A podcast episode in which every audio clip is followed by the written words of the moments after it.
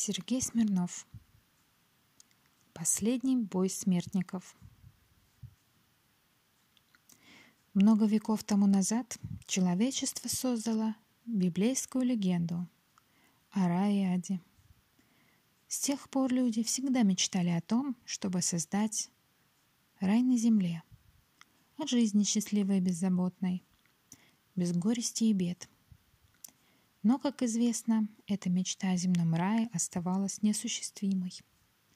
Зато уже в наше время, в XX веке, в годы Второй мировой войны, оказалось, что люди способны создавать земной ад, причем такой, перед которым бледнеют все ужасы легендарного библейского ада.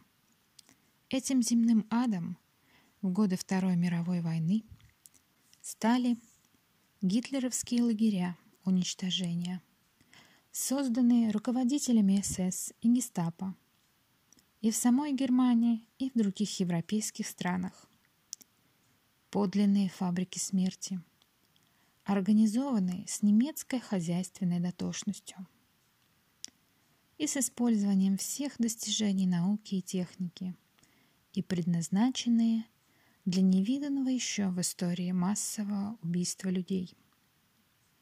Не только для нас, людей, непосредственно переживших войну, у которых еще свежи в памяти все ее события, но и для всех последующих поколений всегда будут звучать как страшные проклятия человеконенавистническому фашизму. Такие слова, как Освенцим, Майданик, Треблинка, Бухенвальд, Заксенхаузен и многие другие названия гитлеровских лагерей смерти.